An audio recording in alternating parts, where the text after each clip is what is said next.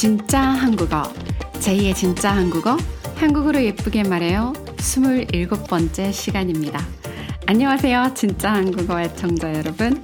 오늘은 2023년 6월 14일 수요일입니다. 자, 이제 벌써 또 6월 또, 또 절반을 지나왔는데요. 저 약간 시간에 대해서 강박관념 있는 사람인 것 같지 않아요? 뭐가 시작한 지가 절반이 지났니 계속 이러는 것 같아서. 아, 네. 아무튼 2023년도 또 이제 한 절반 정도 지났는데요. 자, 요즘 정말 하루하루가 햇살이 점점 더 뜨거워지고 더워지고 또 습해지고 있는 게 피부로 느껴지고 있어요. 한국의 여름은 보통 우리가 일반적으로 hot and humid라고 설명을 많이 하는데 정말 덥고 습하거든요.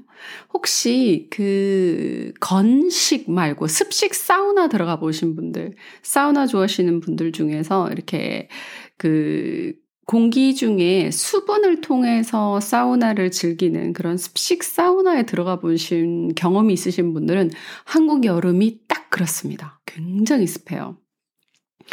자, 그래서 한국은 여름에 당연히 에어컨을 틀지만 동시에 제습기를 트는 경우도 많아요. 장마 기간이 되면 으, 실내 습도가 높아지기 때문에 또 제습기를 많이 틀기도 합니다.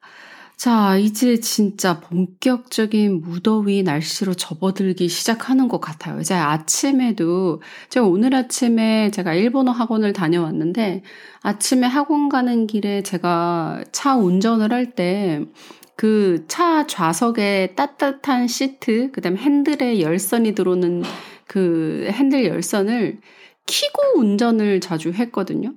근데 최근에는 그냥 에어컨 틀고 운전을 하는 것 같아요. 아, 제가 지금 거실에서, 거실에서 녹음을 하고 있는데, 저희 집 냉장고가 안에 이렇게 얼음을 만드는데, 그 얼음들 중에서 동글동글한 얼음 아세요? 이렇게 손으로 손은 아니죠. 이렇게 동글동글한 얼음, 위스키 같은 데 넣어 먹는 동글동글한 얼음. 그래서 이 얼음이 냉장고가 얼음을 만들고 얼음을 이제 냉동실에 얘가 내려 보내면 탁 하고 이렇게 소리가 나요. 지금 방금 냉장고에서 그 얼음 떨어지는 소리가 나서 이게 지금 여기 소리에 같이 녹음돼서 들어갔을지 잘 모르겠네요. 자, 아무튼, 네. 이야기를 하다 보니까, 어, 네, 갑자기 냉장고 얘기로 넘어갔는데, 올여름, 네, 무더운 날씨가 또 시작되겠지만, 아, 잘 보낼 수 있도록 또 건강 관리를 잘 해야 될 것 같습니다. 기후 변화로 인해서 갑작스러운 폭우로 물난리를 겪은 경험이 있어서인지, 뭐, 물론 직접적으로 경험을 겪으신 분들도 계실 테고, 또 저처럼 간접적으로 뉴스나 각종 SNS 미디어, 이런 것들을 통해서 접하신 분들도 계실 텐데요. 작년에 진짜 서울에 엄청난 폭우가 왔었어요. 그래서 그거와 관련된 각종 밈, 들이 유행을 하고 막 이랬었는데 제가 사는 지역은 사실 비가 그렇게까지 많이 오지 않는 지역이어서 뭐 물난리라든지 폭우로 인한 피해 엄청 많이 갑자기 비가 오는 것으로 인한 피해를 살면서 경험해 본 적은 사실 없어요. 그렇긴 하지만 올여름에 비가 많이 온다고 계속 얘기가 나와서 어 그래서인지 올해 한국에서 지금 아직 여름 장마철이 안 왔는데도 불구하고 레인부츠죠. 비 올 때 신는 장화. 근데 장화라는 말이 있어요. 긴 신발이란 뜻이죠. 장화. 근데 요즘 장화라는 말은 잘 안 쓰는 것 같아요. 뭐 장화라고 하면 농사 지을 때나 어떤 일 때문에 신는 어떤 뭐 작업용 신발을 의미하는 느낌이 강하고 그냥 저처럼 패션 아이템으로 신고자 하는 경우에는 장화라는 잘 표현을 잘 안 하고 그냥 영어 그대로 레인부츠라는 표현을 그대로 쓰는데 아무튼 한국에서 레인부츠 판매량이 급 급격히 증가를 했다고 해요. 사실 저도 이 여름 장마 대비로 쇼핑을 하려고 그 영국의 유명한 레인부츠 브랜드죠. 헌터.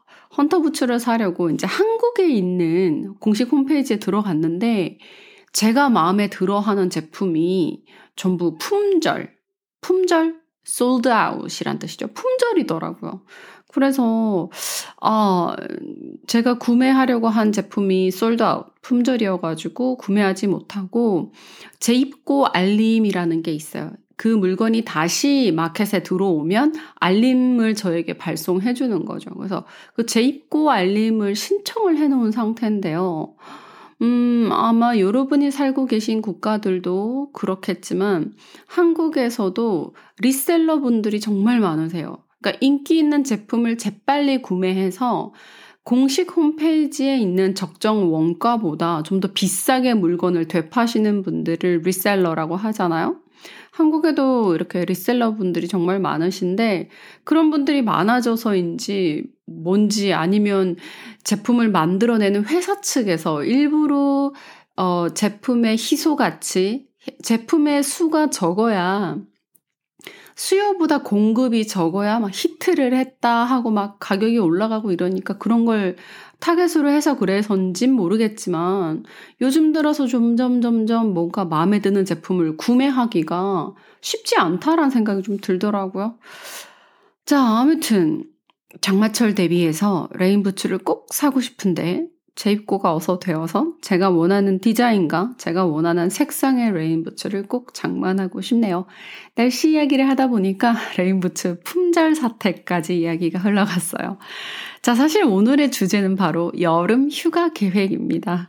올여름 벌써 휴가 계획들 하고 계신 분들도 계실 테고 또 이미 계획을 다 마치신 뭐 비행기 티켓이라든지 호텔 예약이나 이런 각종 예약을 다 끝내신 분들도 계실 텐데요. 어떠신가요? 올여름 휴가? 어, 작년, 재작년 한 2년 정도죠. 코로나로 인해서 제대로 여름 휴가를 즐기기가 좀 힘들었던 것 같아요. 여러분들이 살고 계신 국가에서는 어땠을까 좀 궁금하기도 하고 또 외국 분들 제 팟캐스트를 들어주시는 분들 중에 한국에서 살고 계신 분들도 계시니까 어, 어떠셨을까? 그 지난 한 2년 동안의 여름이 어떠셨을까? 좀 음, 저랑 비슷했을까? 뭐 이런 생각을 하면서 지금 뭐 요 녹음을 하고 있는데 작년, 재작년, 유난히 재작년이 좀 심하긴 했었죠. 거의 휴가를 잘 즐길 수가 없었어요. 뭐, 4인 이상 집합하는 것도 금지였고, 4인 4명 이상은 모일 수도 없었고, 또 마스크 착용을 해야 됐었고, 뭐, 여러 가지 이유로 인해서 제대로 된 휴가를 즐길 수가 없었기 때문에 올여름 휴가가 유난히 좀 기다려지고 좀 계획을 하면서도 마음이 자꾸 들뜨고 설레어지는 건 어쩔 수 없는 것 같아요. 진짜 재작년에는 해외도 못 나갔죠. 그리고 또 작년에는 어디를 가려고 해도 또 백신, 그리고 마스크가 의무였기 때문에 사실 여행하면서 자유롭다고 생각되지는 않았었거든요. 근데 원래는 이제 마스크 없이도 여행이 가능하고 해서 정말 휴가다운 휴가가 되지 않을까 이렇게 생각을 해보고 있어요. 보통 한국인들이 가장 선호하는 여행지는 아무래도 가까운 일본. 일본이 가깝고 하다 보니까 비행기도 정말 많거든요. 정말 많아서 티켓도 구하기 쉽고 가까운 일본.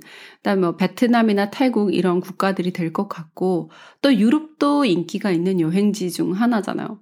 사실 아시아 국가들 주변에 있는 국가들은 가까우면 비행기 타고 뭐 한 3시간 일본 같은 경우 그다음에 좀 멀어도 한 5시간 내 외로 움직일 수가 있기 때문에 꼭 휴가 기간이 아니어도 주말에 뭐 예를 들면 금요일 날 일 마치고 저녁 비행기 타고 넘어가서 월요일 날 연차를 쓰면 금요일 저녁, 토요일, 일요일, 월요일까지 이렇게 한 3박 4일 정도는 휴가를 보낼 수가 있기 때문에 짧게. 그래서 사실 아시아는 꼭 여름 휴가나 뭐 이렇게 긴 기간이 아니어도 주말 동안 잠시 다녀오기도 해요. 제 아는 친구는 그, 이 친구는 아침 비행기로 일본에 가서 일본에서 맛있는 음식점을 찾아가서 거기서 밥을 먹고 저녁 비행기로 돌아오기도 하더라고요. 저는 아직 그래 본 적은 없긴 한데 귀찮기도 하고. 아무튼 이렇게 아시아 국가들은 좀 가까우니까 왔다 갔다가 좀 쉬운 편이어서 긴 시간을 낼 필요는 없지만 유럽이나 또 미국, 뭐 캐나다나 미국 그리고 호주나 뉴질랜드 이런 쪽은 비행 시간이 길기 때문에 열 몇 시간씩 걸리잖아요. 그래서 좀 더 여유롭게 휴가를 길게 쓸 수 있을 때 가는 걸 좀 더 선호하는 것 같아요. 안 그래도 엊그저께 뉴스에서 올여름 인기 해외 여행지 이렇게 해서 일본, 베트남, 유럽 이렇게 세 나라가 3파전이 될 것 같다. 세, 뭐, 세 명 또는 세 팀?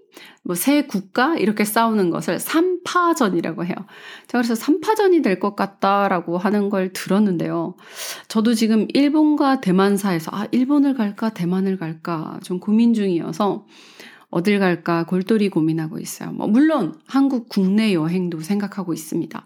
사실 국내 여행은 짧게 짧게 자주 다니니까 뭐랄까 해외 여행보다는 조금 더 설레이는 마음, 들뜬 마음이 조금 덜한 편이긴 했었어요. 그런데 작년에 작년에 코로나 기간이었죠. 한국의 강원도라는 지역, 한국의 이제 남한 지도를 보면 북한 제외하고 남한 지도를 보면 서울에서 오른쪽으로 쭉 가면 있는 지역이 강원도거든요. 그 강원도라는 지역에 태백이라는 곳에 다녀왔어요. 사실 태백은 저도 잘 모르는 지역이었고, 음, 중고등학교 때 한국지리 아니면 사회 교과서에서 한국이 예전에 탄광 산업을 중심으로 할 때 태백에서 탄광 산업이 활발히 이루어졌다 정도 한 줄?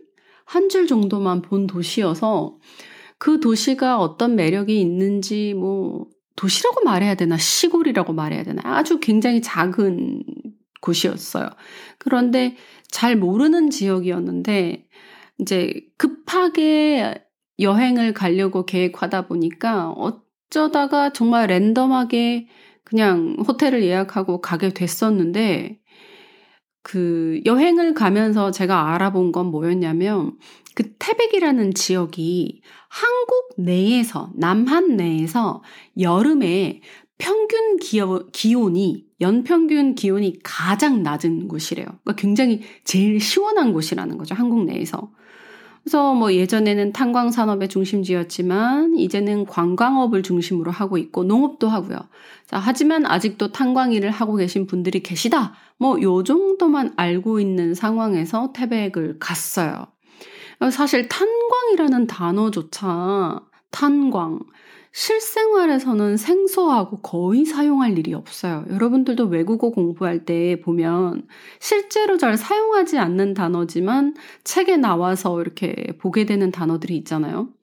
그래서 태백에 갔을 때 그 박물관이나 각종 체험관들이 굉장히 잘 되어 있더라고요. 그래서 그 1960년대, 뭐 50년대, 70년대, 요 1960년대 전후로 그 탄광 산업에서 일하셨던 분들의 삶들을 사진이나 아니면 어떤 그 뭐죠 왁스 인형 이런 모형 같은 것들로 보여주는 부분들이 많아서 이제 그분 그분들의 삶을 상상하면서 그죠? 사실 실제로는 굉장히 고되고 힘들고 어쩌면 생명까지도 위험할 수 있는 일들을 하셨을 텐데 저는 2022년에 21세기잖아요, 저는.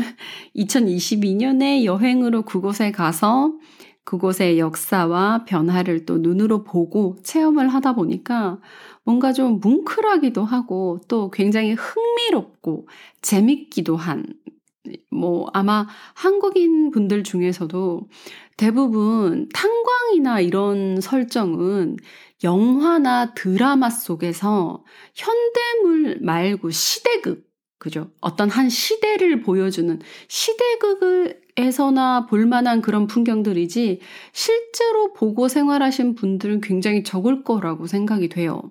아무튼 저는 그래서 굉장히 호기심 어린 눈으로 시원한 태백의 바람에 여름은, 여름에 더위도 잊은 채 맛있는 음식도 먹고 또 너무 즐거운 휴가를 보내고 왔어서 어, 아, 강원도라는 지역 태백이라는 지역이 진짜 되게 매력적으로 느껴졌어요. 그래서, 아, 올해도 강원도 쪽으로 가볼까? 만약에, 왜냐면 해외여행도 제가, 제가 하고 있는 일 때문에 한 7월 중순, 다음 달 중순쯤 되어야 나갈 수 있을 텐데, 시기상으로 지금 너무 덥잖아요. 올여름 또 유난히 지금 덥다고 하니까 뭐 내년엔 더 더워지고 10년 뒤엔 더 더워지겠죠.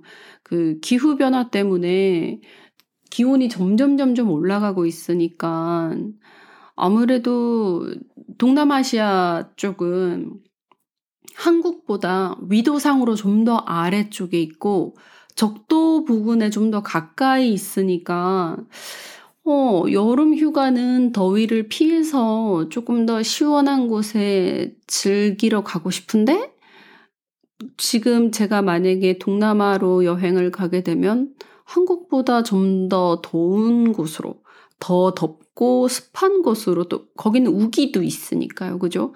더 덥고 습한 곳으로 여행을 가게 되는 것 같아서 어, 그러면 차라리 그냥 태백처럼 한국의 어떤 다른 지역을 갈까 또 그런 생각도 들기도 하더라고요. 작년에 진짜 태백이 너무너무 좋았어서 태백은 사실 만약에 음 외국인 분들이 아 나 한국에 여행 가고 싶어. 난 서울이 보고 싶어. 이런 분들이 태백을 간다면 그렇게 매력적이진 않을 수도 있어요.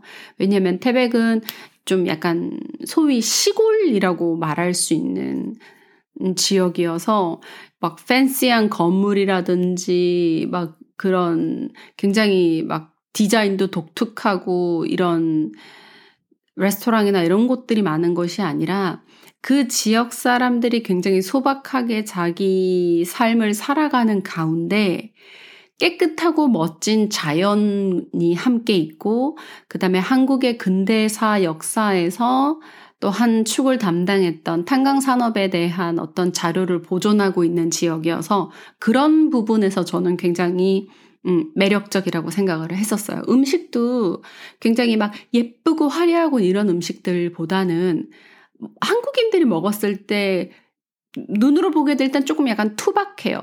투박하다란 말은 음식이 굉장히 예쁘고 정갈한 음식이라는 느낌보다는 그냥 뭐랄까 시골 농부가 거친 손으로 그냥 퉁퉁 만들어낸 그런 예쁘진 않지만 뭔가 건강해 보이고 늘 일상적으로 어느 가정에서나 먹을 법한 그런 음식들? 그죠? 그런 투박한 음식들이어서 막 관광객분들이 가서 보시고 우와 할 만한 그런 화려한 음식들은 아닌데 굉장히 맛있고 또 강원도 분들, 태백 분들이 뭐랄까 굉장히 삶에 여유가 있다고 말씀드릴 수 있을까요?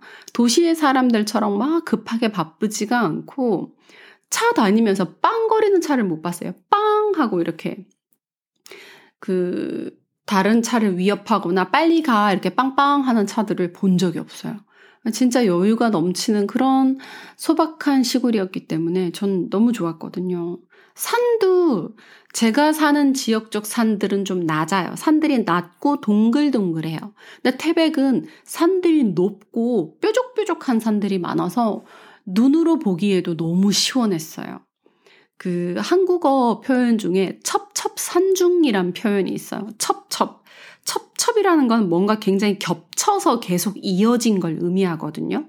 근데 첩첩산중이라는 얘기는 가도 가도 끝없이 산이라는 거죠. 근데 저희는 이제 산을 넘어가는 게 아니라 도로를 타고 차를 운전하고 가는데 도로를 넘으면 또 산이고 넘으면 또 산이고 넘으면 또 산인데 그 한여름에 짙은 나무의 초록 색깔의 산들이 눈앞에 굉장히 높게 이렇게 계속 나타나니까 그것도 굉장히 시원해 보이고 뭔가 너무 제가 한 자연 속에 있는 듯한 느낌이어서 굉장히 좋았었거든요. 그래서 아무튼 강원도 칭찬을 엄청 했는데 그래서 강원도 쪽으로 여행을 갈까 이런 생각도 좀 하고 있어요.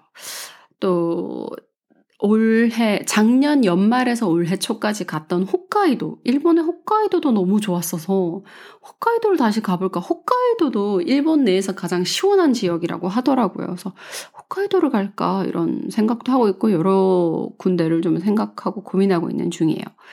또 하지만 제가 지난 시간에도 또 자랑을 했듯이 다이어트도 성공을 해서 아, 예쁜 비치웨어를 입고 바닷가에서 이렇게 선셋을 배경으로 멋진 인생샷을 또 건지고 싶은 욕심이 생겨서 바닷가 배경이 예쁜 곳으로 여행을 가고 싶기도 해요. 그 한국은 삼면이 바다예요. 서울, 인천 쪽에 있는 서해, 그리고 또 제주도 바로 위죠. 부산, 그 다음에 뭐, 목포 이런 쪽이 있는 남쪽. 부산 사실 동해긴 하지만요. 남쪽, 남해.